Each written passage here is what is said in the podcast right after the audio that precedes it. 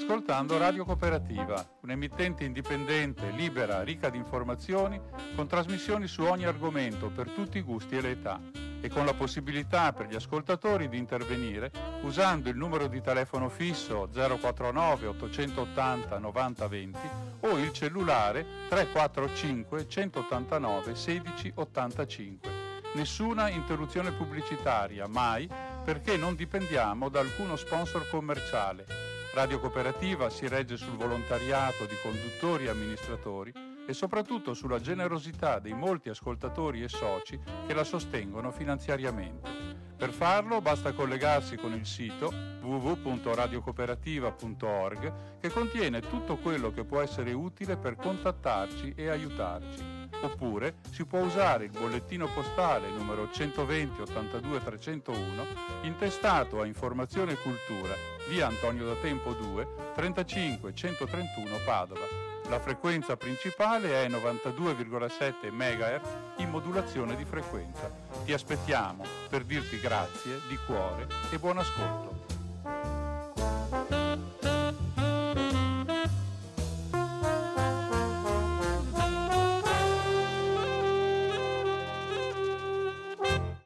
Buona serata, 22 di aprile del 2022.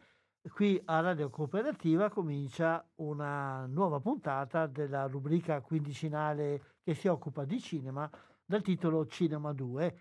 Facciamo un po' di cronaca, di resoconto di quello che passa nel mondo del cinema ed anche cerchiamo di approfondire prodotti, realtà, eh, varie iniziative, insomma cercando di tagliare la, lo schermo, di andare a vedere dietro in questo mondo complesso che è il mondo del cinema, fabbricatore di sogni, di illusioni, di disillusioni e cercando di nutrire una passione che molti di, noi covano dentro di sé cinema che come sempre continua a vivere un momento delicato.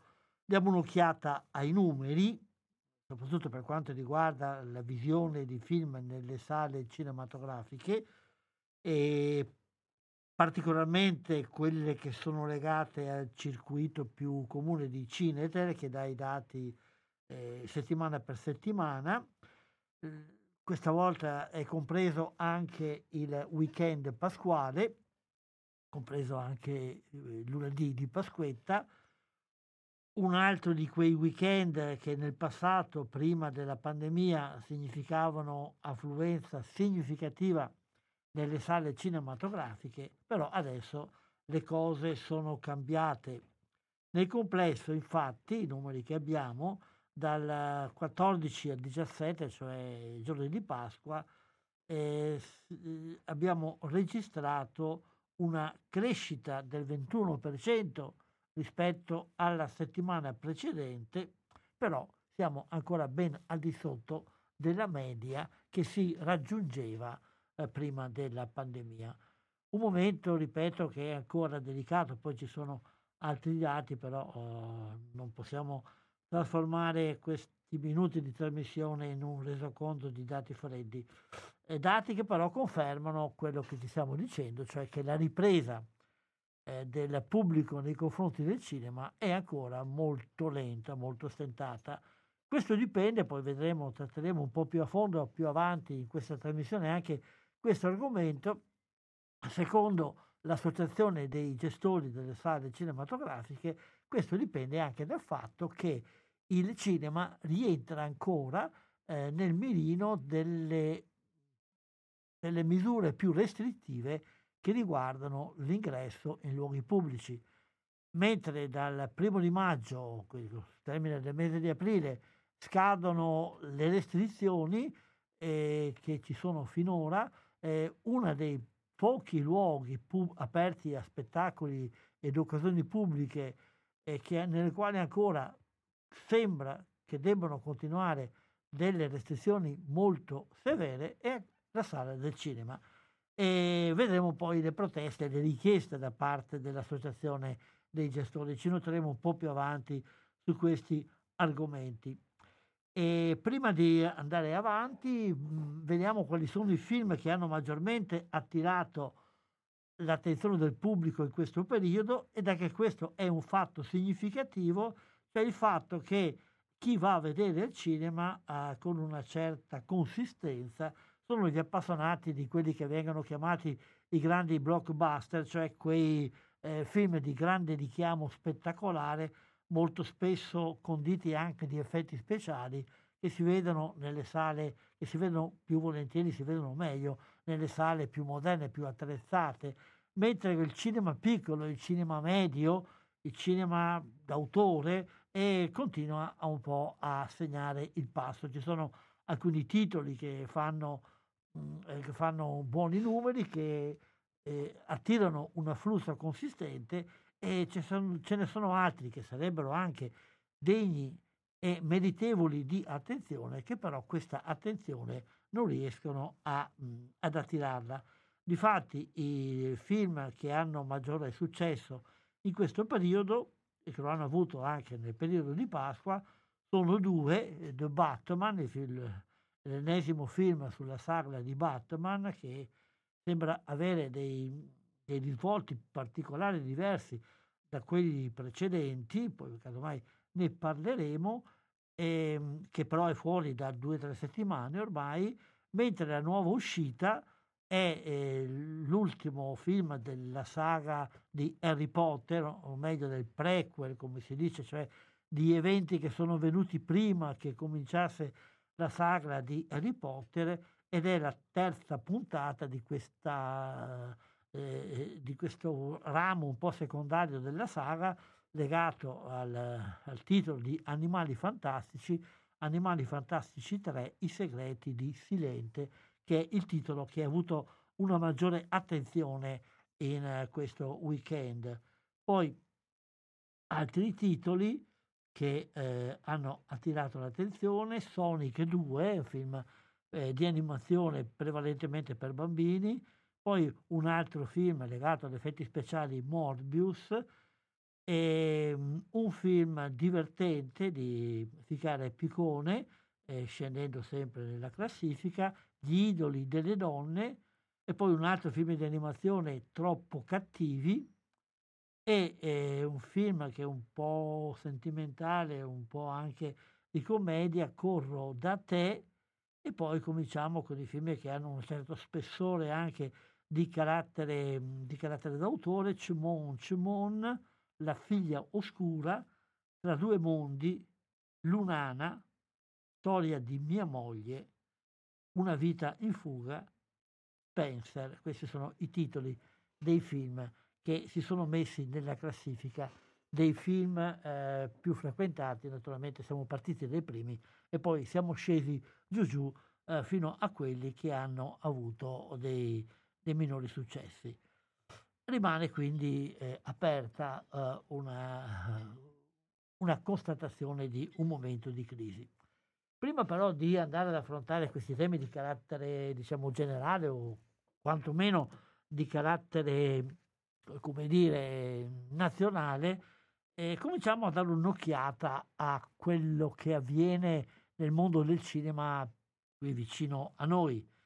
Eh, ci sono naturalmente le proiezioni di film e poi eh, daremo anche notizie di quelli che sono i film che potete vedere nelle sale più, più conosciute eh, de, de, del nostro circondario, ma eh, segnalo alcune attività. Per esempio è ripreso in questi giorni l'iter delle riprese appunto del film eh, Billy, un film di produzione padovana da parte della Iole Film e che vede come eh, regista Emilia Mazzacurati che è la figlia del compianto regista Carlo Mazzacurati. Sta girando oh, ha, già, ha, già, cominciato qualche mese fa a fare il primo, prima, primo gruppo di riprese, adesso dal 23 da domani fino al 30 di aprile, quindi per la prossima settimana, ci saranno ancora delle riprese che sono collocate nella, nella provincia di Padova, nella zona di Selvazzano e quindi gli amministratori e le forze anche dell'ordine ricordano alcune restrizioni, alcune attenzioni eh, per, il, ehm, per, per, l'arresto oppure la deviazione del traffico sia ve- veicolare che ciclopedonale perché il film viene girato almeno in questi giorni nella, zona eh, arginale, nella zona di, di Selvazzano. Eh, tra- è la storia, non si sa molto, ma da quello che, che dicono le, le, fonti autorizzate, eh, Billy racconta la storia di un, di un ragazzo che era un bambino prodigio che a nove anni aveva già inventato un podcast di musica di successo. Il film lo prende più avanti, quando a 19 anni vive eh, un momento di, di crisi, eh, anche per motivi familiari e per, e per motivi di carattere sentimentale. E in questo momento avviene un incontro con un suo idolo di infanzia, un rocker eh, che lui adorava, e questo incontro creerà eh, un cambiamento sostanziale nella sua vita. Ripeto, queste sono alcune indicazioni che dicono molto poco, però eh, aspettiamo che il film intanto sia finito di girare, che eh, si possa sapere di più e magari potremo eh, poi anche parlarne quando arriverà e arriverà certamente eh, prima o poi nelle sale, anche se essendo che viene girato in questi giorni non, non penso che sarà eh, molto breve l'attesa per vederlo. Comunque da segnalare anche questo perché è uno dei, dei tanti segnali di una ripresa dell'attività cinematografica perché questo è un, po' un momento particolare perché se da una parte nelle sale il pubblico stenta a riprendere la strada del cinema, d'altra parte però ehm, chi il cinema lo fa o anche chi attorno al cinema costruisce delle attività di carattere culturale o spettacolare o di altro genere, eh, in questo momento è, è, fruttuoso di tutta una serie di iniziative. Il fatto che una produzione, che è una produzione, una, una casa produttrice di, di, un peso significativo nel nostro territorio, cioè la Iole Film, continui a, a produrre dei film e continui ad impegnare eh, energie, mezzi e ovviamente anche capitali, è un segno di fiducia eh, certamente eh, non eh, indifferente. E oltre eh, a questo però non, non c'è soltanto il, il cinema che, che, viene prodotto, che viene fatto, ma c'è anche il cinema che viene, viene visto e come accennavo prima ci sono varie iniziative e culturali. Ce ne sono due particolarmente su cui vorrei, eh, eh, vorrei soffermarmi. Una, eh, quella di cui cominceremo a parlare subito adesso, che è una cosa un po' particolare, non è direttamente coinvolgente il cinema, anche se lo è molto indirettamente, molto alla base, perché è una serie di eventi che eh, hanno come tema la luce e sapete che il cinema, come la fotografia, eh, ha come materia prima proprio la luce. Però oh, la luce è un tema eh, enorme che può essere affrontato sotto milioni di punti di vista, da quello scientifico a, a quello poetico.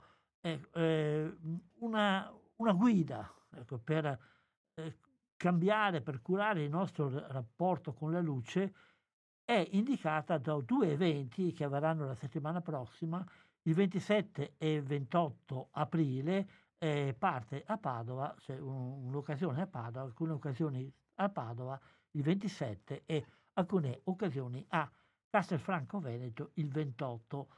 La, mm, eh, il titolo di questa serie di manifestazioni è Sentire, sentire e dire la luce. Scienza, scena, poesia e paesaggio L'ideatrice di, queste, di, queste, eh, di, questa serie di eventi che eh, impegnano anche altri eh, collaboratori e personalità di vario genere è Cristina Grazioli.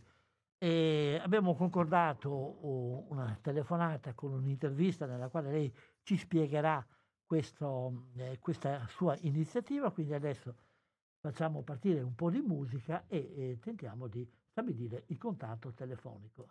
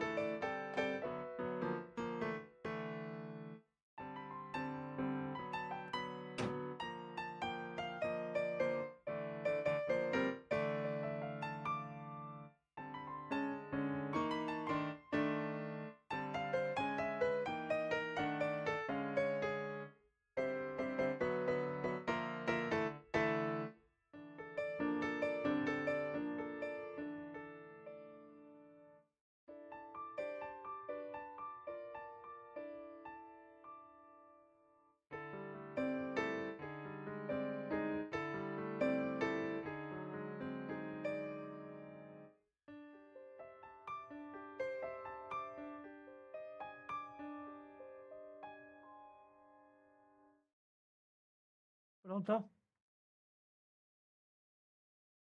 Eh, un attimo. Eh, un momento. Pronto? Sì. Sì, adesso mi sente, si è trovato. Vabbè, mh, mm, Cristina Grazioli, buona serata intanto e grazie di aver accettato il nostro invito. Buonasera e grazie a voi dell'ospitalità. Io ho tentato di spiegare con qualche parola confusa, se lei avrà sentito, eh, il, la serie di iniziative creata su questo tema così affascinante ma complesso del sentire la luce e chiedo subito a lei di spiegarci intanto di cosa si tratta e poi casomai approfondiremo meglio oh, le altre cose.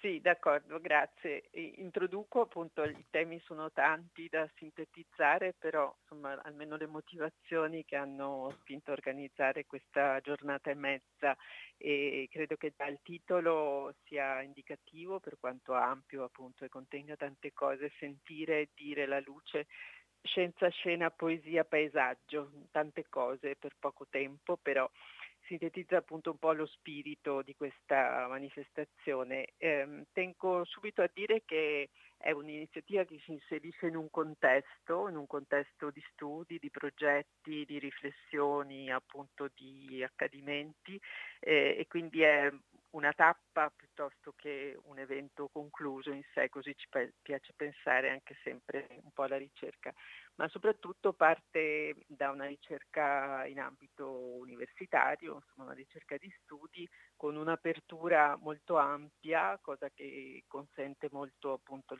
un tema come la luce, eh, non solo ad altri territori di studi, io parto dal territorio degli studi sull'arte performativa, mi occupo di teatro, di spettacolo, eh, però sempre con collaborazioni e interazioni con altri ambiti, con altre discipline, con altre materie e, e anche interazione con diciamo, il territorio, quindi con uno, un contesto che esca dall'università e questo progetto si inserisce appunto in questo in questa linea che è molto presente anche in tutte le università e anche nella nostra, quello di, di, aprire gli studi e di dialogare con un pubblico molto più ampio, con iniziative di vario, di vario tipo. Ehm, posso anche dire, eh, dire la luce, eh, in questo titolo è contenuto il titolo di un progetto appunto più ampio che si intitola Dire luce, è partito quattro anni fa, che si è sviluppato in varie, in varie forme, in varie, vari appuntamenti, eh, di cui le giornate appunto contengono alcuni, la presentazione di alcuni esiti come eh, la presentazione di un database che è un lessico della luce in scena, eh, quindi un vocabolario della luce eh, abbastanza complesso nella, nella, sua articolazione che qui ovviamente, ovviamente, non spiego, ma dico solo che anche questo è molto aperto a collaborazione, interazione, al dialogo e, e, e, d'altra parte sentire implica proprio questa dimensione dell'immersione nella, nella, eh, nella, luce che offrono gli appuntamenti che ci accompagneranno appunto in, questi, in, questa giornata e mezza, come l'azione performativa di Claudia Fabris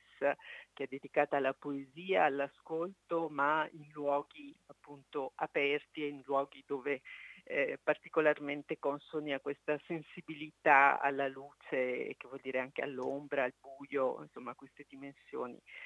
Ehm, l'altro appuntamento che voglio segnalare, che è l'inizio di questa apertura eh, appunto ad altre discipline, si parte dalle arti, ma le arti oggi sono sempre immerse, lo possiamo pensare anche alla Biennale che inaugura in questi giorni, non, non, possono rimanere sorde a quello che avviene nel mondo in senso lato e quindi agli, altre, appunto, agli altri ambiti di ricerca, in particolare la, la conferenza che terrà il professor Francesco Benedetti dell'Università Vita Salute San Raffaele di Milano. È una, un intervento sulla luce da parte di uno specialista che si occupa di, del rapporto tra neuroscienze e luce terapia, quindi la luce come strumento di terapia, di, di cura eh, sia nell'ambito psichiatrico che nell'ambito insomma, della salute in senso più lato E, e, qui si parlerà soprattutto di ritmi circadiani, quindi quell'alternanza buio-luce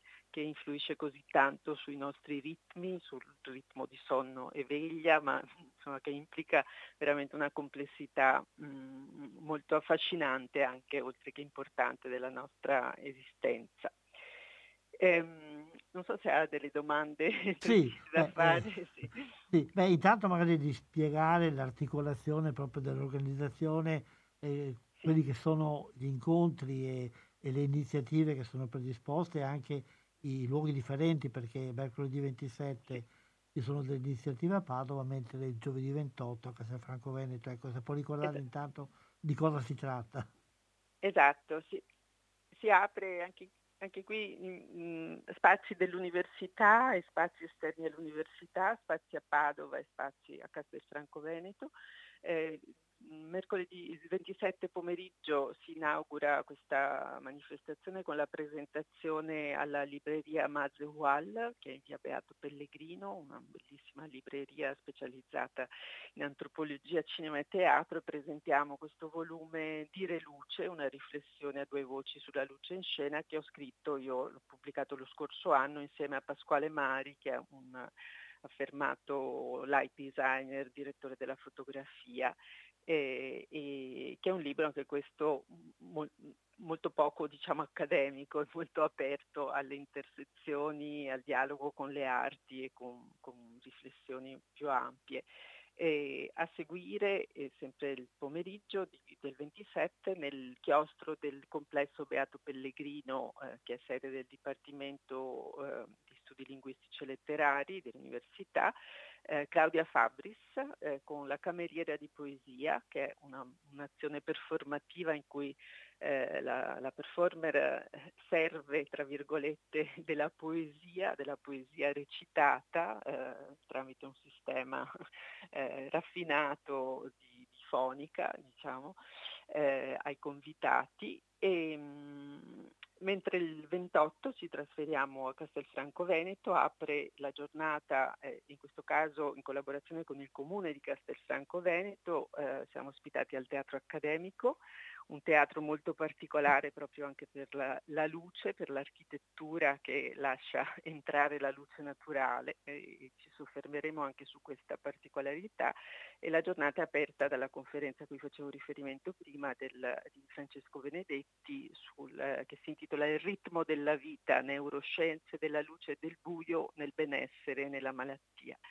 A questa um, seguirà appunto una visita al teatro accademico sottolineando appunto anche le questioni luministiche e, e poi Pasquale Mari che è eh, light designer che prima ho nominato eh, ci conduce in una eh, passeggiata diciamo nella luce anche qui mettendo in relazione l'esperienza della luce naturale con la luce che poi diventa plasmata dal, dall'artista sulla scena.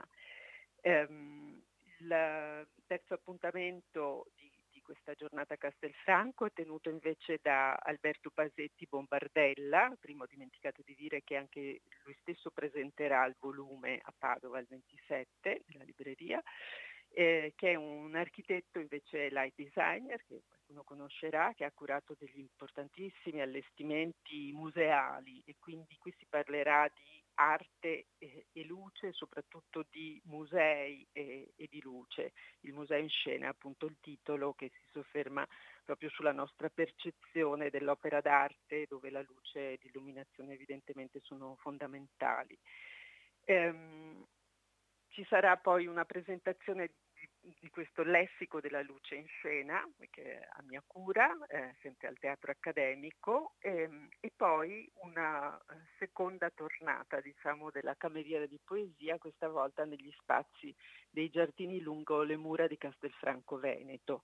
E mi piace sottolineare anche questa alternanza di luoghi tra, tra chiuso, ma chiuso insomma, teatrale molto suggestivo, e poi gli spazi aperti quindi non solo riflessioni e parole, ma anche percezione e esperienza proprio viva della, del fenomeno e dei fenomeni luminosi.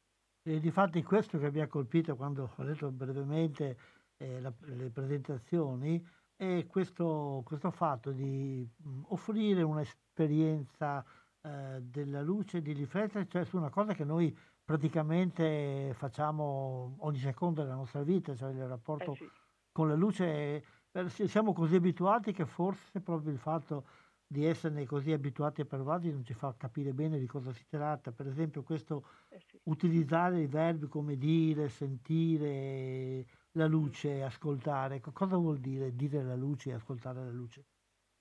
Sì, vuol dire appunto eh, fare un esercizio di, di percezione, di sensibilità che naturalmente riguarda sia la- l'esperienza delle opere d'arte, e del- delle opere d'arte in generale, che si tratti di teatro, che si vada al cinema, che si osservi un quadro, che si, percorre, che si entri in un'installazione d'arte contemporanea. Noi prima di tutto percepiamo con la nostra pelle, con i nostri sensi, no, l'opera e, e- e spesso ci vuole veramente un esercizio di attenzione perché come lei dice giustamente la luce è una cosa talmente evidente e talmente presente che ce la dimentichiamo. Eh, si ripete spesso la luce è invisibile, no? E la luce ci fa vedere ma è invisibile, quindi per vederla, per capirne l'orchestrazione, l'articolazione, le modalità, bisogna eh, abituarsi proprio anche a leggerla e, soprattutto lasciarla agire, soffermarci su, su tutto quello che ci può regalare. E, e dunque sono, sono, verbi, appunto, giustamente sottolinea, che, che, mettono l'accento su questo, anche quando noi studiamo, soprattutto occupandoci di arti performative, poi sono discorsi particolarmente insomma, forti dopo, dopo, questo periodo che ci ha privato delle, delle esperienze in presenza no? in tanti ambiti e quando noi parliamo di arti performative di teatro non possiamo farlo guardando un monitor, dobbiamo, dobbiamo immergerci in quella situazione, dobbiamo conoscere ed esserci in presenza, soprattutto come ripetiamo spesso in questi, questo ambito di studi, in uno spazio condiviso. Questa condivisione è data proprio dalla, dalla luce o anche dal buio della sala, ma comunque da uno spazio, da una materia che ci, che, ci, che, che fa da collante, che ci, che ci mette nella stessa situazione. Sì, perché poi se noi pensiamo, lei parlava di arte performative, ma un po' in generale a tutto il mondo delle arti visive, dalla pittura alla scultura, per venire poi alle più moderne come la fotografia e il cinema, eh, sono fatte di luce, però la luce è una condizione fondamentale perché ci siano le cose, però non è eh, trattata così eh, in maniera ehm, banale. Eh, si lavora sulla luce, la si modifica, la si coglie in, in vari momenti, ci sono famosi cosiddetti effetti di luce. Ecco, la luce c'è sempre, però cambia anche continuamente. Che rapporto ha la luce con il nostro mondo interiore? Eh, è una domanda importante, ma sicuramente eh, cioè, ha, una, ha, una, capacità di influire, qui entriamo appunto nelle scienze, eh, ha una capacità di influire sul nostro, chiamiamolo stato d'animo, comunque sulla nostra condizione interiore molto, molto forte. E, per cui chi crea con la luce, che sia nelle arti visive, nel cinema o appunto a teatro, in tutte le espressioni artistiche, eh, ha una grande responsabilità, no? eh, sceglie anche che cosa farci vedere e, e, che cosa nascondere, come farcelo vedere, è anche una prospettiva che esprime una visione del mondo no? e quindi insomma, le conseguenze sono, possono essere molte a vari livelli e sicuramente sulla nostra sensibilità all'emozione, insomma, io invito tutti a prestare più attenzione, io insegno all'università anche questa materia e si tratta proprio di esercitarsi a cogliere anche nella nostra vita quotidiana eh, l'effetto di un'ombra, un chiaroscuro, una, un movimento no, della, della, luce anche naturale eh, che poi riportiamo in, a tanti livelli diversi, che sia il nostro personale emotivo oppure appunto nell'esercizio di fruizione diciamo, dell'opera artistica. Che poi eh, quelli che hanno cominciato ad appassionarsi a cose come la fotografia qualche tempo fa, prima dell'invenzione degli smartphone, imparavano proprio queste cose fin dall'inizio, no? Eh sì. E si diceva impara a guardare, impara a vedere la luce e le ombre. Adesso invece basta mettere il telefonino, cliccare e cose e tutto è a posto. E per questo mi interessava una, una, all'interno di queste iniziative, giovedì 28, eh, f- fra le varie cose che sono offerte a, a Castelfranco Veneto, c'è anche, oltre alla visita ai luoghi e giardini, anche eh, la promozione di, una, di un'attività, di fare delle fotografie, di dare un breve video in modo di fare... Sì di far sì che non sia soltanto l'ascolto di una conferenza, ma sia anche arrivare a mettere certo. in pratica. Sì, certo di ricordarmelo. Grazie per avermelo ricordato e questa è un'esperienza che abbiamo fatto anche tre anni fa, nel maggio del 19, sempre a Castelfranco, in quel caso Villa Bolasco, sempre con Pasquale Mari e appunto chi ha partecipato è stato invitato a girare nel parco e a cogliere delle, dei particolari di luce ed ombra e poi si sono proiettati appunto insieme e, e, e, si sono letti, si sono scambiate insomma osservazioni. Ed è anche questo un bellissimo modo di, di fermarsi, proprio di fermarsi di fronte alle cose e lasciare che ci, che ci, che ci invadano in qualche modo, che, che, vengano assimilate dalla nostra esperienza in modo più profondo di quanto siamo costretti a fare nel, nei nostri ritmi veloci quotidiani. E, ehm, Dal ci punto... sono anche... Sì, no, no, continui pure. No, veniva in mente anche io citerò domani altri progetti collegati a, a, questo, c'è un numero di una rivista che è uscito l'anno scorso che si chiama Sciami Ricerche, tutto dedicato alla luce, che è online, eh, che, di cui parleremo anche in questi giorni. E, ehm, e lì per esempio una collega di Leeds, eh, quindi inglese, eh, che insegna scenografia all'università, ha scritto un intervento sui suoi percorsi da casa sua all'università nel periodo del lockdown, quelle poche volte che usciva, e con la sua mh, eh, macchina fotografica, il suo cellulare, ha scattato delle foto di quei luoghi che, che, vedeva abitualmente e che rivedeva in altro modo, che riportava anche ad un linguaggio espressivo che lei conosce bene in quanto artista, in quanto studiosa, e però ricollegava la sua esperienza quotidiana a, questo, eh, a questa modalità del sentire e dell'esprimere la luce ed è un intervento molto interessante rispetto a quello che lei diceva poco fa. Eh, eh, vedo che il, gli argomenti sarebbero immensi, che domani sarei disponibile, magari possiamo accordarci in futuro di approfondire eh, uno o due di queste cose in maniera un po' più attenta.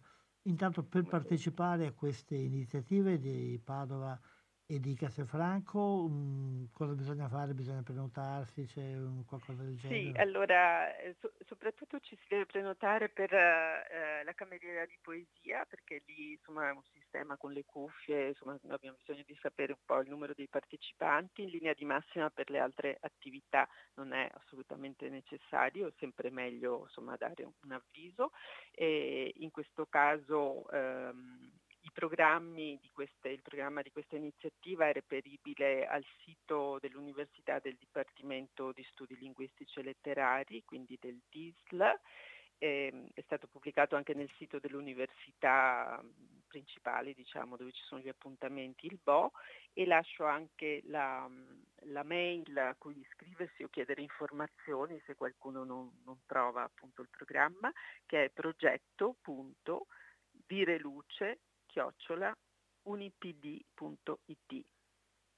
Va bene, quindi i nostri ascoltatori hanno eh, i riferimenti, così eh, almeno sulla carta, e sentendo anche le sue parole, mi sembra una serie di attività stimolanti, anche nuove se volete, come, come tipo di proposta. Eh, ripeto, noi parliamo di cinema, ma il discorso veramente si intreccia in maniera molto stretta perché questo è eh, siamo fatti della materia di cui sono fatti i sogni e le luci, no? E quindi siamo, siamo tutti... Sì. Sì, io approfitto per ricordare di questo gruppo di ricerca, insomma partecipano molti colleghi, colleghe, artisti, mi piace sottolineare questo rapporto con chi pratica le arti, non solo con chi le studia, fa, fa parte di questo gruppo anche Fara Polato, che è la mia collega che si occupa di cinema e a sottolineare come insomma, le, le intersezioni siano veramente proficue e soprattutto sul piano appunto della luce, è un linguaggio che consente di, di mettere in, in, dialogo tante arti differenti. E tra l'altro la ringraziamo perché è stata lei a segnalarmi questa, Infatti, sì. questa iniziativa, metterci contatto. E spero che abbiamo la possibilità di sentirci anche in futuro per approfondire altre iniziative, anche questi temi in maniera un po' più attenta. Grazie di, tanto di questa informazione e in bocca al lupo perché eh, molta, sì. molta, gente, un, un, numero consistente di persone la possa seguire e possa approfondire con voi questi temi questi, e fare queste esperienze più che altro.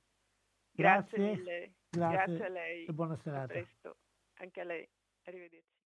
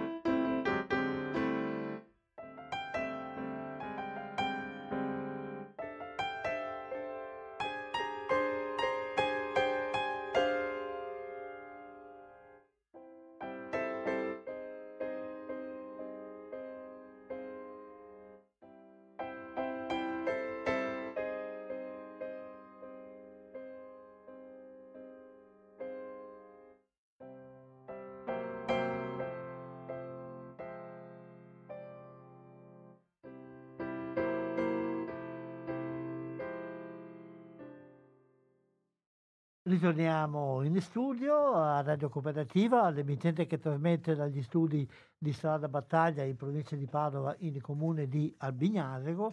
Quella che ascoltate è la voce di Umberto che continua con la puntata odierna del 22 di aprile del 2022 della trasmissione Cinema 2. Abbiamo sentito questa interessante serie di proposte eh, riguardano la luce è un modo di fare un'esperienza diversa più che si studiare la luce che avranno luogo il 27 e il 28 a, il 27 a Padova e il 28 a Castelfranco Veneto. E torniamo ad altre iniziative che mi pare interessante segnalarvi eh, per coloro che vogliono anche un po' approfondire la, la loro conoscenza, magari anche impratichirsi nel fare certe cose che riguardano il mondo del cinema prima citavo la, eh, la continuazione delle riprese del film Billy, di cui la, la regista è la figlia di Carlo Mazzacurati, e in questi giorni stanno per partire i laboratori della scuola di cinema dedicata proprio a Carlo Mazzacurati, laboratori che riguardano la scrittura, ma anche altre, altre attività del mondo del cinema, eh, sono lezioni online o, o in presenza, ehm, sono workshop, eccetera. Per saperne di più, per iscriversi, eccetera, il, l'indirizzo è scuolamazzacurati.it e poi li potete trovare eh, se siete interessati tutte le altre cose. In arrivo invece eh, a maggio, verso metà maggio, eh, anzi nella, nelle prime settimane di maggio, eh, una iniziativa che ormai ha acquisito un grosso spessore nazionale ed internazionale. Si tratta della rassegna Corti a Ponte e che, ehm, che in questi giorni ormai sta arrivando a, alla sua preparazione. Ponte, è Ponte San Nicolò, un paese in provincia di Padova, non molto lontano dal centro cittadino, che ormai da parecchi anni, da più di una quindicina di anni, propone questa iniziativa aperta alla partecipazione di autori di cortometraggi da tutto il mondo e che ha anche alcune sezioni particolari che la rendono un po' diversa da altre, come la sezione dedicata alle scuole, eh, non alle scuole di cinema, ma proprio alle scuole, soprattutto alle scuole elementari e alle scuole medie, a cui possono partecipare i ragazzi, ci sono dei termini eh, c'è tempo per chi vuole partecipare fino al 6 maggio per, per, per eh, iscriversi ad un'altra gara interessante inserita nel programma di Corti a Ponte, cioè la gara 48 ore. Eh, al, viene dato ai team che partecipano a questa gara un tema, che, un, delle indicazioni attorno, attorno alle, alle, quali devono, devono, creare in 48 ore un cortometraggio e poi questo eh, viene sottoposto alla giuria. Chi, I team che si vogliono iscrivere hanno tempo fino al eh, 6 di maggio. E, ehm, anche per i bambini eh, delle scuole ci saranno le proiezioni dal 9 al 20 maggio e mh, le scuole che si vogliono iscrivere hanno tempo fino al 20 di aprile, purtroppo è, è, è, è già scaduto. Il 25 aprile eh, verrà eh, pubblicato l'elenco dei, dei, partecipanti. Se qualcuno vuole eh, partecipare a dare una mano a questa organizzazione, nel sito di Corti a Ponte può trovare la possibilità per eh, offrirsi per varie possibilità di fare volontariato, per tenere in piedi, per portare avanti l'organizzazione che come potete immaginare è molto complessa. Eh, ogni anno se riusciamo sempre a parlare con gli organizzatori di questa iniziativa, spero che riusciamo anche quest'anno a, raccontare di quello che sarà o di quello che è stato a seconda delle scadenze, degli appuntamenti eh, che riusciamo a organizzare. Un altro, un, altra, un altro annuncio eh, che è eh, un po' una novità per la eh, città di Padova è un annuncio che già apre una stagione che sembra lontana, soprattutto se guardiamo fuori dalla finestra e guardiamo la meteorologia, che però in effetti non è poi così lontana, soprattutto per chi deve organizzare delle iniziative, cioè l'estate. L'estate cinematografica è tradizionalmente, almeno in Italia, il periodo in cui le sale cinematografiche abbondantemente vengono chiuse, e quest'anno ci sarà anche la riduzione dei gradi eh, di aria condizionata che eh, renderanno meno appetibile l'ingresso nelle sale cinematografiche, però l'estate che è il periodo in cui ci sono le arene estive, le, le proiezioni all'aperto.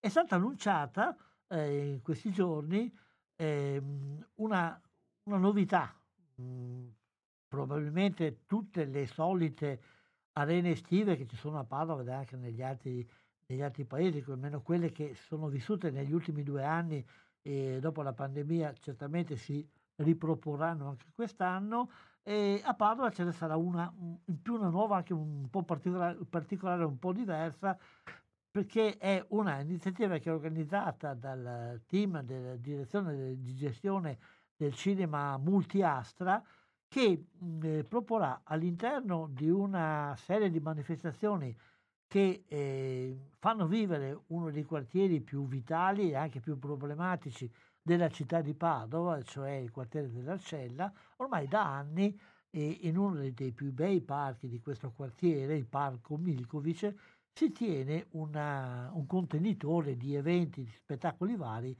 che eh, si chiama Arcella Bella. Ecco, fra questo eh, il Cinema Astra, che chiuderà eh, la sua sala durante l'estate, proporrà una uh, serie di film uh, all'aperto, di film uh, del parco, con una particolarità. Ci sarà una, un'arena da 200 posti, però la particolarità è il grande rispetto che ancora una volta il mondo del cinema e in generale il mondo del spettacolo, dello spettacolo, quello serio, quello fatto bene, eh, il senso di rispetto che questo mondo cerca di avere nei confronti della cittadinanza. Per evitare di fare troppo rumore, perché il parco è collocato in una zona abbastanza densamente abitata ed anche per offrire un modo diverso di eh, rapportarsi con il cinema, di fare l'esperienza del cinema, e, ehm, eh, questa arena sarà eh, sviluppata col sistema cosiddetto silent cinema, cioè cinema silenzioso. Silenzioso perché l'audio di questi film, che saranno film moderni, contemporanei, non certamente film del muto, l'audio, la colonna sonora di questi film non sarà eh, fatta ascoltare attraverso altoparlanti, diffusori che creano rumore all'intorno, ma attraverso delle cuffiette che saranno consegnate a ciascuno spettatore, quindi che potrà sentire e quindi regolare a, sua, a suo piacimento il volume, quindi sentire anche meglio, perché con le cuffie eh, di solito la qualità eh, può essere anche migliore, e ma soprattutto potrà farlo senza disturbare gli altri. Ecco, questa è la novità. Altri dettagli ancora non ci sono perché, come potete immaginare, l'organizzazione è in, in fase di, di, di, di preparazione, eh, però ecco, pareva già interessante segnalare questa possibilità quando saremo più vicini al periodo, anche questo non è ancora ben definito, quando comincerà eh, questa occasione cinematografica eh, beh, il, il, contenitore Arcella Bella partirà la settimana prossima, del 29 aprile, e darà avanti fino al 18 settembre con vari tipi di proposte, ma la proposta cinematografica eh, sarà probabilmente a partire da luglio.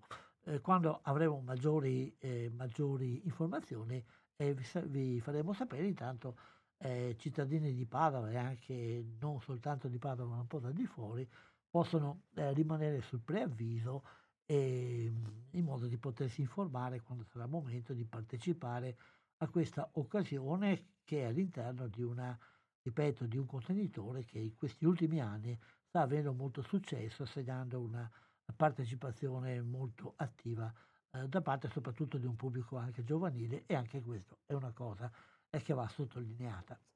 E vediamo se abbiamo delle altre cose da segnalarvi così localmente. Beh, segnaliamo i film eh, che potete trovare un po' nelle sale cinematografiche, quelle un po' più frequentate, che, che eh, fanno un po' attenzione al cinema di qualità. Eh, passiamo da, da Rovigo, se vi, se vi, ricordate, la scorsa settimana abbiamo parlato con la direttrice artistica del Cinema Duomo che ha riaperto da neanche un anno, questo coraggio di riaprire un cinema in uh, momento di pandemia che propone una programmazione molto, molto attenta. Eh, questa settimana potete vedere un figlio, eh, cioè, La figlia oscura, un film di montagna, The Naked Mountain, Watson, il pirata che salva gli oceani, un documentario che riguarda eh, la storia eh, di associazioni eh, come Greenpeace, il documentario di Segre sul, eh, sull'inondazione del Po, il documentario su, su Tintoretto che eh, viene pro, proiettato in vari, eh, in vari cinema de, in questi giorni. E c'è una particolarità che viene segnalata che domenica 24 alle ore 18.45 è possibile prenotarsi anche un aperitivo in galleria con vini dei Colli Uganei. I posti sono limitati, quindi chi è interessato eh, faccia presto a prenotare passiamo al programma del eh, MPX che continua a proporre l'unico cineforum ancora attivo in città di Padova in questo periodo. Eh, l'appuntamento è il martedì e il 26 aprile ci sarà un altro giro di Thomas Winterberg, mentre gli altri film proposti sono ancora una volta un figlio, Gli amori di Susanna Handler, Laico di Spizza, Ali e Ava, Spencer, e poi eh, anche RBPX come Allux e continuano proposte di film di Pasolini nel centenario della, della nascita. Eh, Cinema Lux, Laico di Spizza, Un figlio, Gli amori di Susanna Andler e Dark Link. Il Multiastra, ehm, di cui abbiamo appena accennato, propone storie di, mo- di mia moglie, Animali fantastici, eh, bestseller del momento, Una vita in fuga, Lunana, la figlia oscura e Tra due mondi. Ecco, questo è un po' i titoli dei film che potete vedere, quelli che, ripeto, sono frutto di una selezione eh, di qualità e poi sarebbero altri da parlare, però rimando alle, alle fonti di informazione più attente. Un, altre cose che riguardano il territorio per il momento direi che le abbiamo un po' esaurite, quindi facciamo breve, un breve eh, stacco eh, così attraverso un trailer e prendiamo proprio il trailer del film che è eh, maggiormente eh, eh, seguito dal pubblico, cioè Animali Fantastici. Il ricordo è tutto. Senza siamo ciechi. Senza lasciamo il destino del nostro mondo al caso.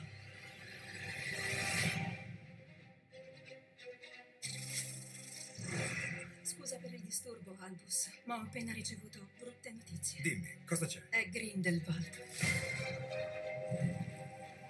Il tempo è prossimo, fratelli e sorelle. La nostra guerra ai barbari comincia! Oggi! Il mondo com'è si sta disfacendo. Se vogliamo sconfiggerlo, dovrai fidarti di me. Signor Kowalski, lei ci serve. Ho detto ne sto fuori e ne sto fuori. Lo sa che io sono una strega, vero? Silente mi ha chiesto di darti una cosa, Jacob. Questa è la squadra che abbatterà il mago più pericoloso da oltre un secolo. Stiamo messi alla grande.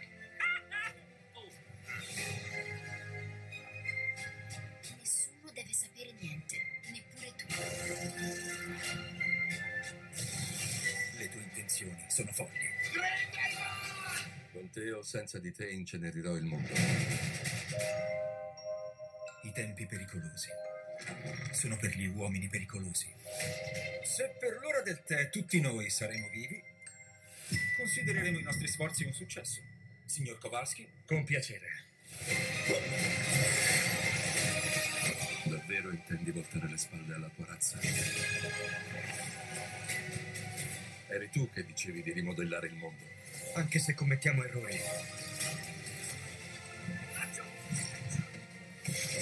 Possiamo sempre tentare di riparare.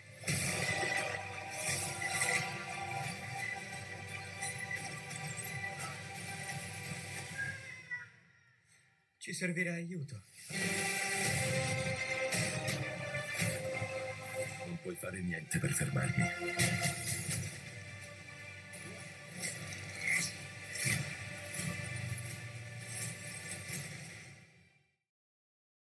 Ritorniamo in studio con la trasmissione Cinema 2 di Radio Cooperativa, eh, emittente che trasmette dagli studi di Strada Battaglia in provincia di Padova in eh, comune di Albignasego.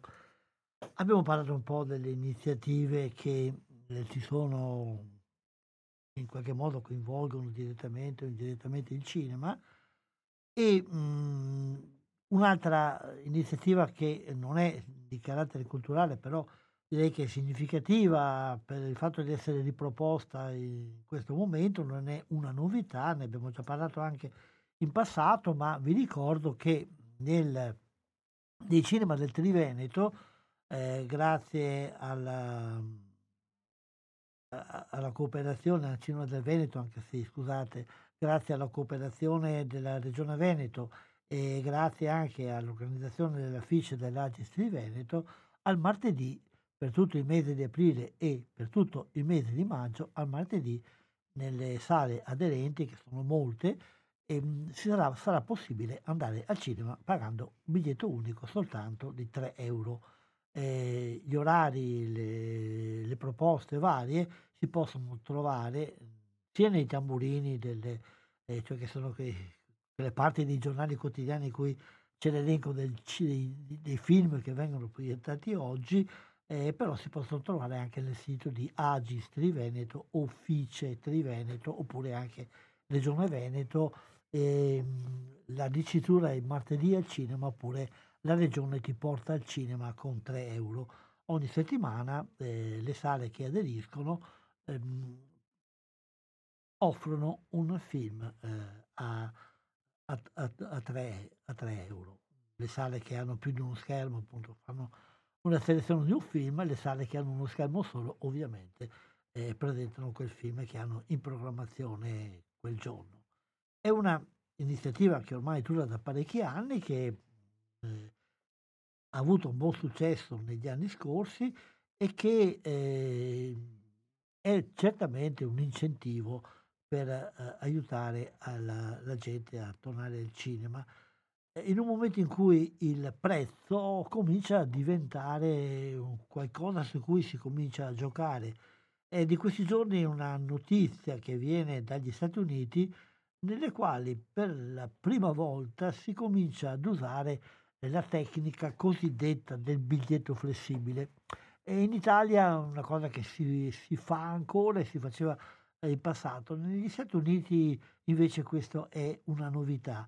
Il, il circuito AMC ha, um, ha scelto uh, di fare, di proporre una cosa del genere, cioè i film in prima visione, soprattutto quelli di maggiore, di maggiore attrattività, nella prima, nelle prime due settimane di eh, uno dei primi giorni di uscita, vengono proposti ad un prezzo significativamente superiore a quello a cui vengono proposti poi nei giorni seguenti. Si sfrutta la voglia che c'è di vedere subito la cosa tanto desiderata e tanto attesa e secondo i risultati di questa, eh, di, di questa iniziativa, eh, nei primi periodi in cui è stata applicata, eh, si è visto che l'aumento del prezzo non scoraggia, anzi, cioè c'è un uh, certo numero consistente, una certa fetta consistente del pubblico che pur di vedere il film atteso subito è disposta a pagare anche di più. Poi magari maggior, eh, rimane il fatto che la stragrande maggioranza degli altri invece eh, si accontenta di aspettare una settimana, due settimane, forse anche di più, per poter vedere il film ad un prezzo minore. Però esiste questa fetta e, e, e dicono i, i, distributori e gli esercenti perché non sfruttare questa disponibilità che, che tra l'altro ci consente di investire meglio per acquistare film migliori e anche per migliorare le nostre sale, quindi per eh, dare a tutti un'esperienza migliore. Insomma si paga diciamo, la, la, l'anteprima, si paga il fatto di, di vedere prima. È un po' la stessa logica per cui certe persone sono disposte a passare la notte eh, di, di, fronte a un negozio più di essere i primi ad entrare a comprare un nuovo tipo di smartphone o, o di maglietta o, o, di giubbotto o cose di questo genere. Il fatto che i film eh, abbiano un prezzo flessibile, cioè che il fatto di di eh, farle pagare di più appena escono ehm, sia una cosa non straordinaria, beh, in, in, Italia queste cose si facevano una volta, soprattutto si facevano di più, adesso un po' di meno, anche perché eh, l'iniziativa di cui ho appena parlato di Cinema 3 euro lo sta a significare, e ultimamente si, quando si gioca nel prezzo, almeno in Italia, si gioca nel cercare di abbassare il più possibile in modo da invitare la gente a venire al cinema, perché in questo momento la preoccupazione principale che non c'è, eh, nota bene, in altri stati o, o, non c'è in tutti gli altri stati, è il fatto di sollecitare, di, di, di riagganciare quel ponte che si è interrotto fra il pubblico e la sala cinematografica. A questo ha certamente contribuito la pandemia, ma eh, oltre alla pandemia stanno contribuendo anche le misure di, eh, di lotta contro la pandemia che, a eh, seconda dei rappresentanti delle associazioni dei gestori di cinema, sono particolarmente pesanti nei confronti del cinema. È uscita infatti eh, in questi giorni una presa di posizione, una, un comunicato stampa da parte dell'ANE, che ripeto, dicevo anche prima, è l'associa- l'associazione che raccoglie i gestori di sale cinematografiche, eh, dal titolo abbastanza significativo Basta con la mascherina in sala. Eh, il fatto, personalmente non sono eh, con la mascherina non ho un rapporto negativo, eh, però eh, il fatto che eh, per molti invece risulta una restrizione, ma il, il, fatto principale non è tanto che il cinema si adoperi la mascherina, ma il fatto che il cinema e poche altre cose rimangono l'unico posto in cui la mascherina e probabilmente ancora la mascherina FFP2 sono obbligatorie, mentre invece sottolineano, sottolineano gli estensori delle comunicati stampa, in particolare il presidente Mario Lorini, dice che è necessario individuare delle forme più flessibili che non, vadano, che non vadano oltre una raccomandazione a indossare i, i dispositivi, come avviene negli altri paesi europei. Difatti, notizie di questi giorni, sono molti altri paesi nei quali la mascherina è stata tolta. L'ultimo, la notizia che è arrivata è quella della Spagna.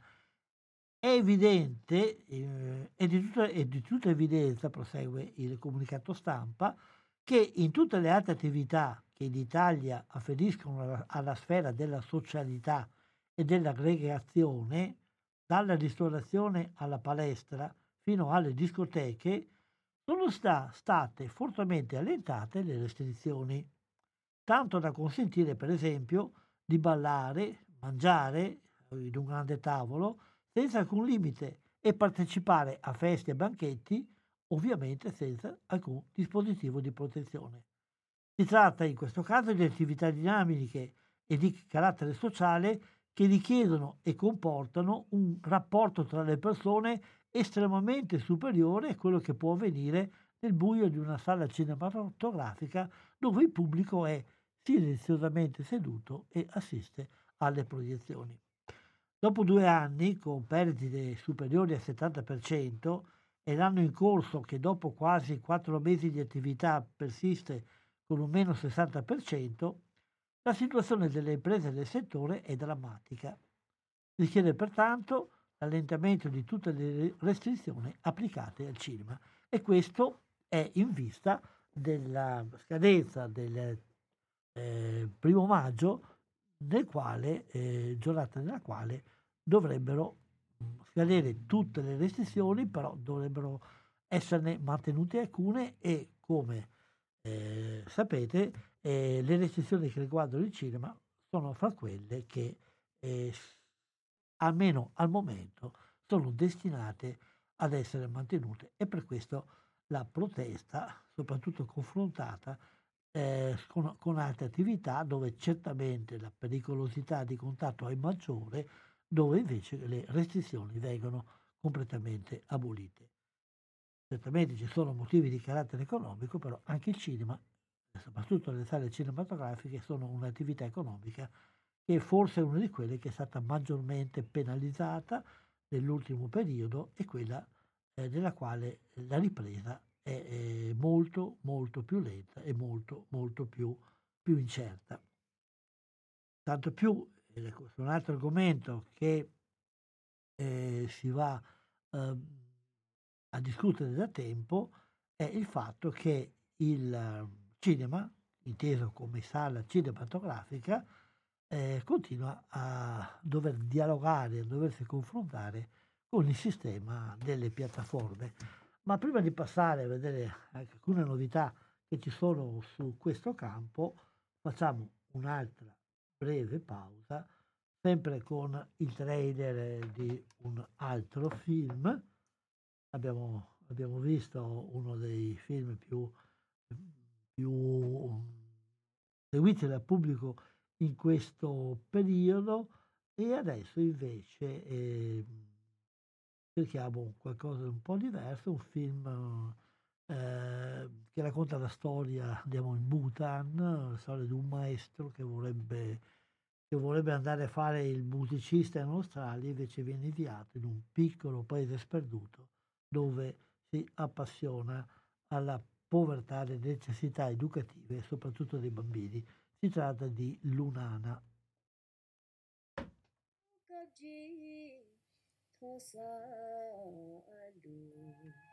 La scuola di Lunana non è la più isolata del Bhutan, ma dell'intero pianeta. Il nostro paese garantisce il diritto all'istruzione di ogni singolo bambino e alla scuola di Lunana serve un maestro. Io non voglio fare il maestro a vita, è chiaro o no? Lasci un lavoro stabile nel tuo paese per andare in Australia a fare il cantante. Non speri che mi beva le sue fandonie. E corra lassù. Sarà un percorso duro? È una passeggiata. Talmente piacevole che vorrà che non finisca mai. Le do il più caloroso benvenuto a nome della gente di Lunana. È qui che soggiornerà. Noi ci arrangiamo con poco. Il bagno si trova all'esterno. Ecco la nostra scuola. Perché c'è uno yak in classe? Lo sterco è perfetto per accendere il fuoco. Ti consiglio di raccogliere quello secco. No, non fa per me. Non posso fare lezioni in queste condizioni e non voglio stare qua. Speravo che potesse dare a questi bambini l'istruzione che meritano.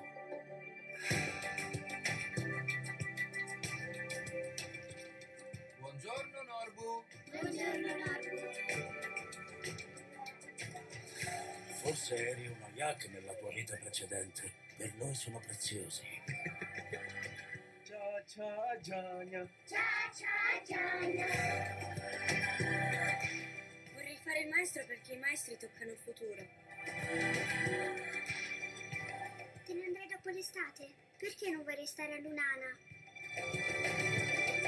Perché una persona istruita come te, che ha in mano il futuro del nostro paese, desidera cercare la felicità altrove?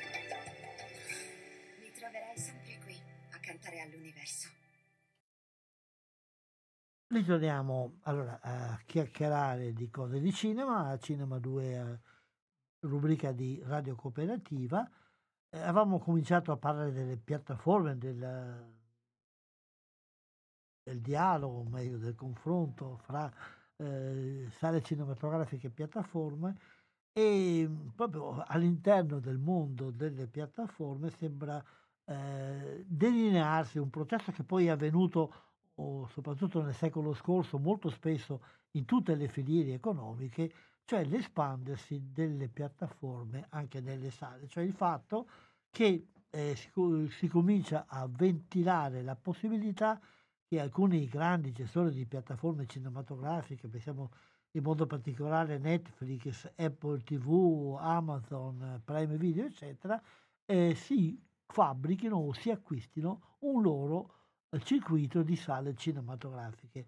Eh, quale motivo spende, porterebbe eh, queste strutture a farsi la, l'autoconcorrenza con le sale, con delle sale cinematografiche? E il fatto di poter disporre di sale cinematografiche sembra invece che sia una cosa molto vantaggiosa anche per le, le piattaforme. Infatti, eh, il primo, il primo tipo di vantaggio sarebbe un vantaggio di carattere burocratico. Ancora oggi molti prestigiosi festival cinematografici eh, per eh, poter partecipare a un film deve essere un film che esce dalle sale. Allora, se eh, il distributore, che è anche produttore di piattaforma, ha fatto fare un film e vuole farlo partecipare a Cannes, a Venezia o a, a, a, ad altre parti che festival che richiedono che il film passi anche in sala. Cannes lo richiede, Venezia è, è più complicato, è più, è più permissivista. Beh, eh, il, se la, la, piattaforma gode di un suo circuito di sale, fa fare un piccolo passaggio nelle sale e automaticamente, burocraticamente apposta perché il film è salito nelle sale. E poi però eh, può creare tutta una serie di altre, di altre connettività, di altre connessioni, di altre eh, facilitazioni e eh, con, convogliare eh, sia i profitti di chi vuole andare a vedere il cinema in sala, sia i profitti che vengono da quelli che il cinema se lo vogliono vedere tranquillamente scegliendolo a casa. È una possibilità. Nel mondo del cinema nel Novecento abbiamo assistito proprio a queste strutture verticali che vanno dalla produzione alla, alla distribuzione, al, al, possesso di circuiti di sale cinematografiche.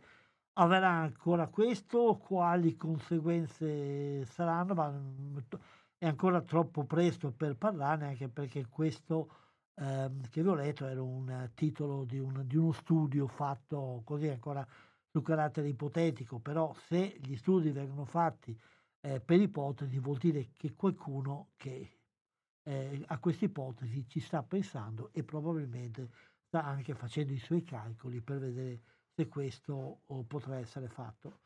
Sarà un bene, sarà un male, certamente che il caso di Netflix segnala perlomeno una battuta di arresto per quanto riguarda le piattaforme Anche queste non sono più queste grandi corazzate che vincono tutto, ma cominciano anche loro a, a battere un po' in testa, cominciano anche loro a sentire qualche piccolo acciacchetto.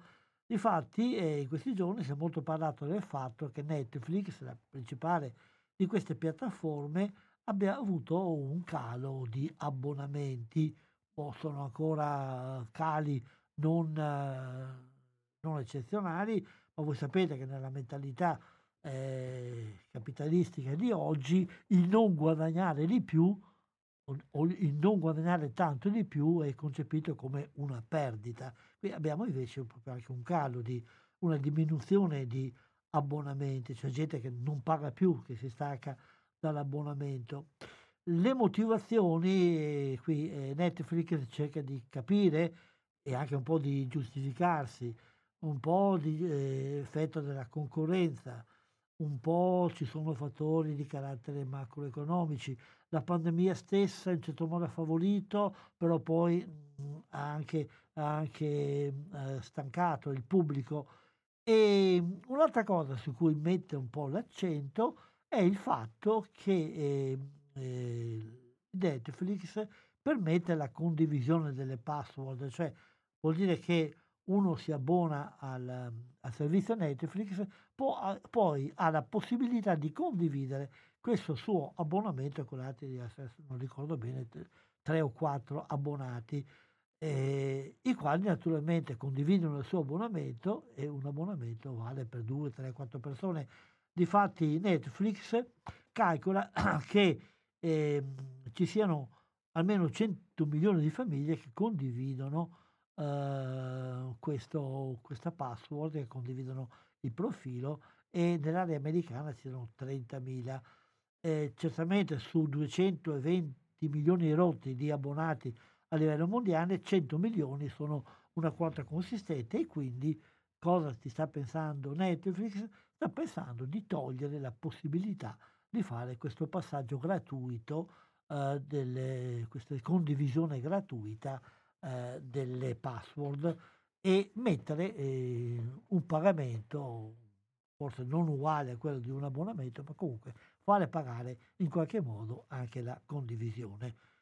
Un altro, un altro evento su cui sta ragionando uh, Netflix e probabilmente dietro Netflix anche altri per venire incontro ai propri guai di carattere economico, di carattere anche di abbonamenti, è quello di inserire la pubblicità. Ora, uno dei vantaggi che sono dati dalla, dalle piattaforme per il pubblico è proprio quello di potersi vedere un film quando vuole, come vuole e senza l'inserimento della pubblicità. Ecco, Netflix sta pensando di offrire un doppio tipo di abbonamento. Magari dice non è cosa subito, ci vorrà qualche anno, però ci si sta pensando, si sta pensando in maniera eh, molto seria, cioè di creare, come dicevo, due tipi di abbonamento, un abbonamento normale gratuito e poi un, ammon- eh, un, eh, scusate, un abbonamento normale prezzo normale e un abbonamento a prezzo inferiore però che comporta anche la visione di eh, inserti pubblicitari durante, durante i film. Secondo loro c'è una parte di pubblico che pur di spendere meno è, come dire, è disponibile anche a sorbirsi qualche pubblicità nel film. Questo ci riporta a un discorso a cui noi siamo eh, tutti quanti abituati come spettatori della televisione cosiddetta generalista che, eh, giocava, che ha giocato sempre su questo, continua a giocare sempre su questo. Ti faccio pagare nulla, eh, la visione ti faccio pagare poco il canone, eh, però oh, tu ti, ti sorbisci la pubblicità. A proposito di canone, eh, eh, eh, dal, 2003, dal 2023 non sarà più possibile eh, chiedere il pagamento del canone attraverso la bolletta della corrente elettrica. Questa è una disposizione europea a cui si, si devono adeguare tutti gli stati europei ed anche l'Italia dall'anno prossimo dovrà trovare una maniera diversa per fare pagare i canoni. E, ehm, ci sono varie ipotesi, Un'ipotesi è quella di farla pagare con il 7,30 per dire, un altro invece eh, farla pagare come tassa aggiuntiva all'automobile, non vedo molta chiarezza che rapporto c'è fra l'automobile e la televisione. E la terza idea che, si, che viene messa in campo, sulla quale si discute, è quella di abolire il canone e di, eh, e, di, e, e di, pagare le spese della televisione pubblica con la tassazione normale, quindi questo vuol dire che eh, sarà il governo che dovrà decidere quali e quanti fondi destinare. Queste sono un po' le proposte su cui dis- si discute. Eh, certamente ehm, eh, continuare a farlo pagare attraverso la bolletta eh, della corrente elettrica non sarà più possibile. Facciamo un'altra breve pausa, questa volta musicale, e passiamo poi all'ultima parte di, dei temi che tratteremo in questa trasmissione.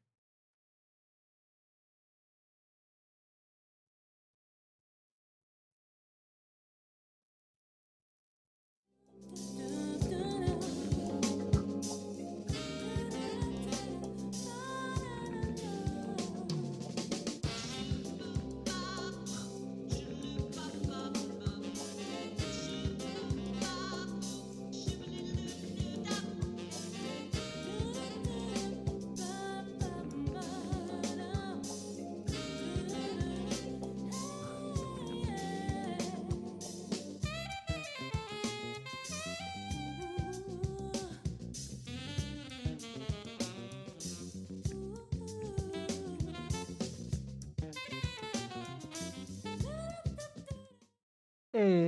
questa parte della trasmissione la dobbiamo dedicare ad alcuni ricordi, ricordi di alcune persone che ci hanno lasciato.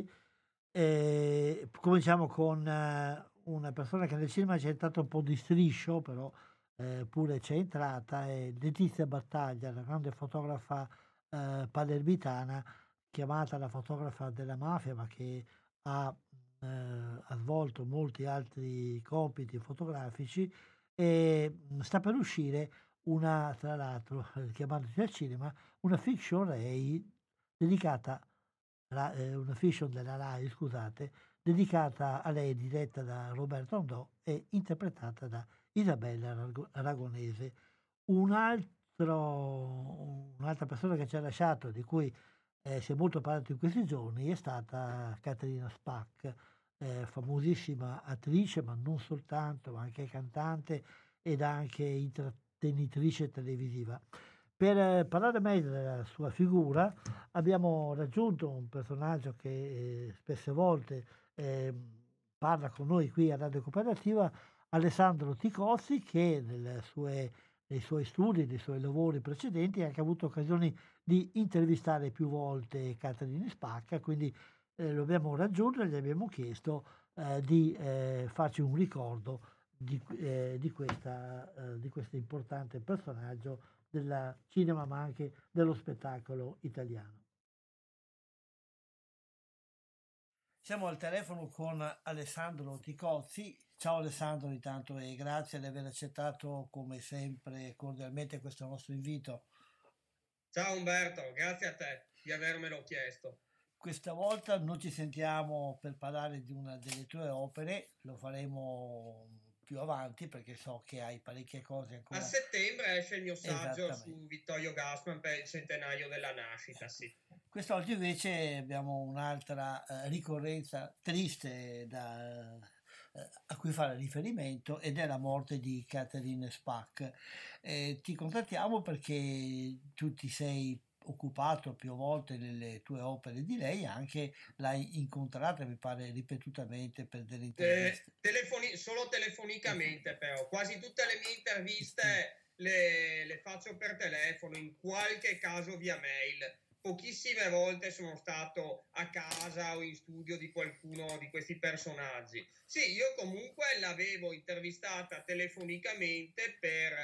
Eh, per il mio volume l'inviato dalla Rete 2 poi era tra gli intervistati eh, eh, in appendice del mio saggio sull'eclettismo di Alberto Lacquada. Lei che appunto era stata lanciata a 15 anni da lui come attrice protagonista in Dolci Inganni, uno, tra l'altro uno dei suoi migliori film, e sì, perché tra l'altro suo, suo padre, eh, lo sceneggiatore Charles Spark, è un, eh, lo sceneggiatore, uno dei più grandi sceneggiatori del cinema realista francese, quello che ha sceneggiato per capirsi la grande illusione di Renoir, eh, appunto suo padre è anche amico e collaboratore di Alberto Lattuada, avendo sceneggiato per lui La spiaggia e Scuola elementare. Beh, intanto anche un contatto telefonico è sempre un contatto personale. Che impressione, sì, ti, che impressione ti ha fatto nel rapporto che hai avuto con lei in queste interviste? Ma una, eh, è sicuramente una persona piuttosto distaccata, però sobria, è una signora di gran classe, sicur- a me, eh, a me ha fatto molto piacere intervistarla.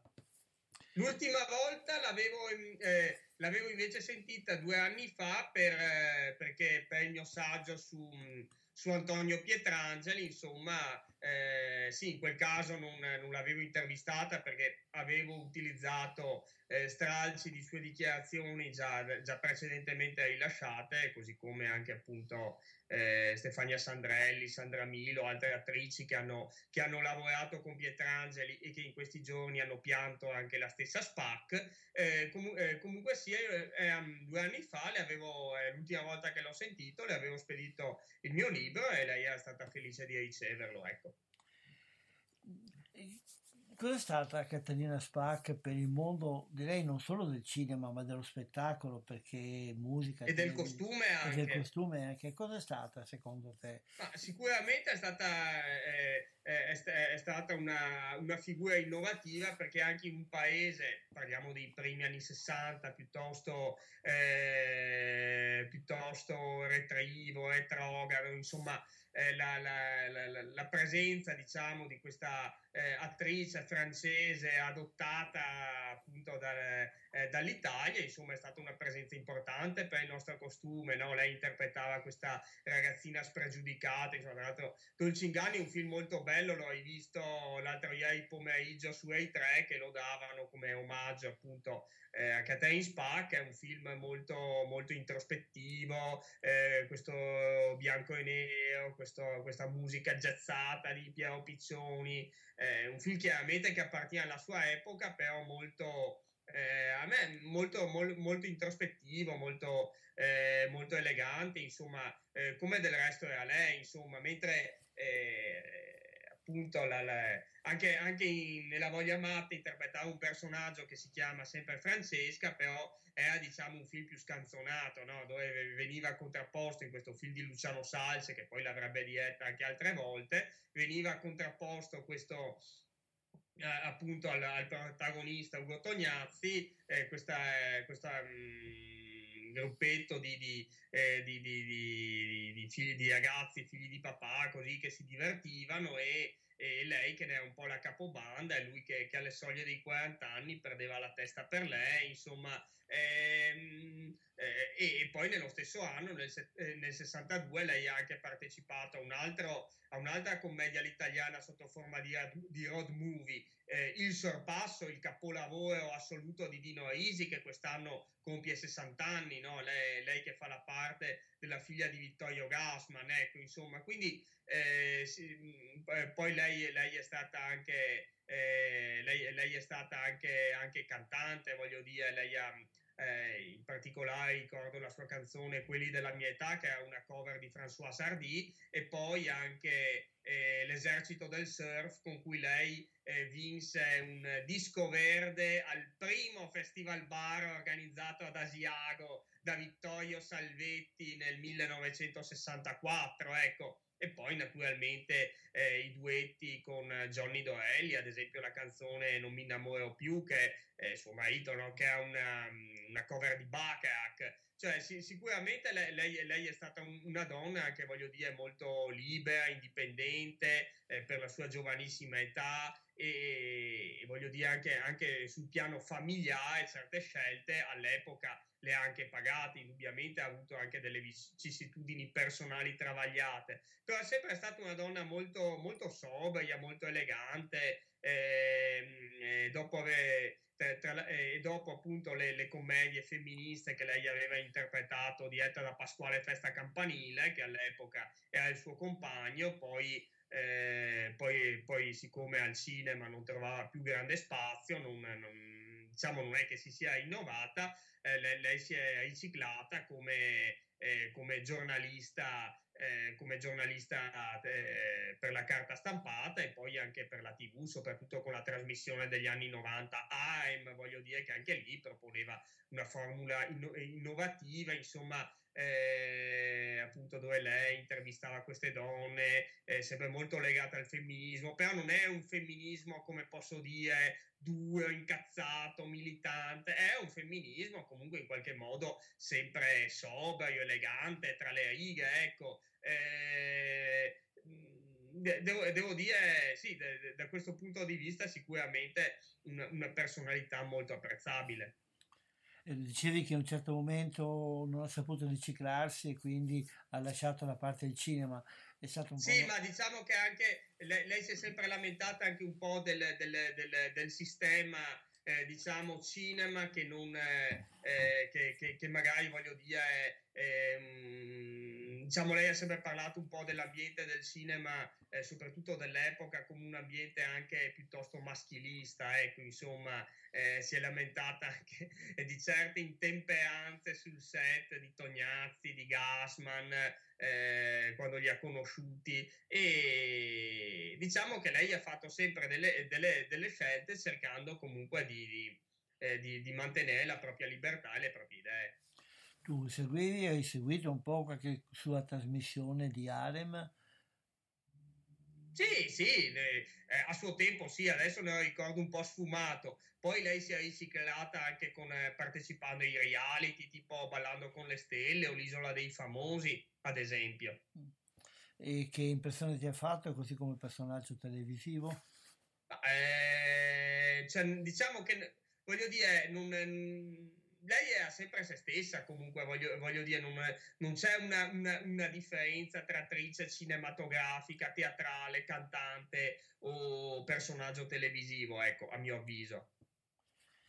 Un po' la sua collocazione rispetto ad altre figure femminili, un po' degli anni, dei, dei suoi anni d'oro del cinema, della commedia italiana, come la paragoneresti a qualcun'altra, tipo la Sandarelli o la stessa Monica Vitti? Beh, eh, comunque voglio dire, è chiaro che voglio dire, eh, Moni, eh, Monica Vitti e Stefania Sandrelli hanno avuto una carriera eh, come attrici cinematografiche, insomma, molto, molto più piena, ecco, insomma. Eh, tra, tra, l'altro, eh, Catherine Spack aveva recitato nell'ultimo film di Monica Vitti, Scandalo segreto, che è stato anche eh, l'unico film in cui, diretto da Monica Vitti. Eh, sì, eh, insomma, eh, eh, diciamo che, che, anche la Sandrelli ha presentato così una, una figura, eh, diciamo, eh, innovativa per l'epoca, dopo, eh, sì, dopo essere stata lanciata da Pietro Germi. Se, se, pensiamo, voglio dire, al capolavoro appunto di Antonio Pietrangeli, io la conoscevo bene, ecco, sì, e anche lì fa, fa, fa la parte di, di, di una ragazza ragazza che per la, la, la, propria libertà e la propria autonomia eh, paga addirittura con, con, con, la vita perché alla fine si suicida, ecco insomma. Ehm, me, mentre Monica Vitti interpreta, eh, è stata prima musa dell'incomunicabilità di Antonioni e poi è interpretato appunto nella commedia all'italiana questa figura diciamo di romantica, sospirosa, indecisa, insomma eh, però chi- eh, chiaramente Monica Vitti aveva anche un'altra età rispetto alla, alla Sandrelli o alla Spark, perché eh, la, la, Spark era del 45, la Sandrelli è del 46 e Monica Vitti era del 31, ecco. Però voglio dire, anche la ragazza con la pistola sicuramente eh, ha, ha, è un film, diciamo, sessantottino e femminista per, anche per, anno, eh, per, per, spirito, oltre che per anno d'uscita, che è stato appunto il film eh, di Monicelli che lanciò Monica Vitti come protagonista della commedia all'italiana, come unica eh, prima attrice in grado di tenere testa ai mattatori del genere sordi Tognazzi, Gassman e Manfredi. quindi possiamo comunque dire che è stata una rappresentante significativa di un'epoca particolarmente felice del sì, cinema. questo sì. O meglio, in questi giorni si possono vedere alcuni suoi film online, nei vari siti delle televisioni, eccetera.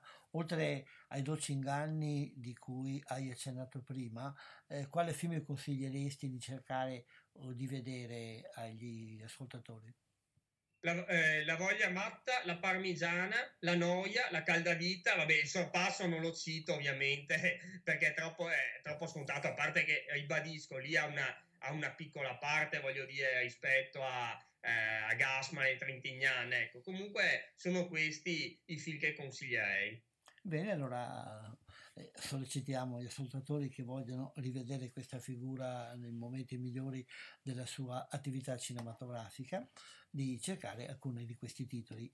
Grazie Alessandro di questa chiacchierata, a risentirci appena sarà possibile per parlare delle tue opere o di altro. Grazie e buon giorno. Eh, eh, eh, eh, ci risentiamo a settembre quando appunto uscirà il mio saggio su Vittorio Gassman. Perfetto. Buona giornata e grazie ancora. Ciao. Ciao. E il tempo della trasmissione è scaduto ormai, quindi eh, prima, prima, però di ringraziarvi volevo eh, un, un, omaggio molto veloce anche a un altro personaggio di cui proprio oggi si è saputa la scomparsa, è grande attore e produttore eh, francese Jacques Perrin, eh, due o tre titoli solamente per ricordare chi è stato, era eh, il, protagonista quando diventa uh, maturo di um, Nuovo Cinema Paradiso. E um, altro titolo italiano importantissimo di cui è stato il protagonista è la riduzione del deserto dei tartari del, del, romanzo di eh, Bussati fatta da Valerio Zullini ma anche va ricordato poi la sua, eh, la sua azione di distributore e di produttore di film e di, ultimamente anche di molti documentari dedicati ai temi ambientali. Ehm, casomai ci occuperemo un po' di lui se abbiamo tempo nella prossima puntata di questa trasmissione. Intanto Umberto ringrazia tutti coloro che sono stati all'ascolto, vi dà l'appuntamento fra 15 giorni, sempre qui eh, sulle onde di Radio Cooperativa e vi augura sempre con i programmi di radio cooperativa una buona serata.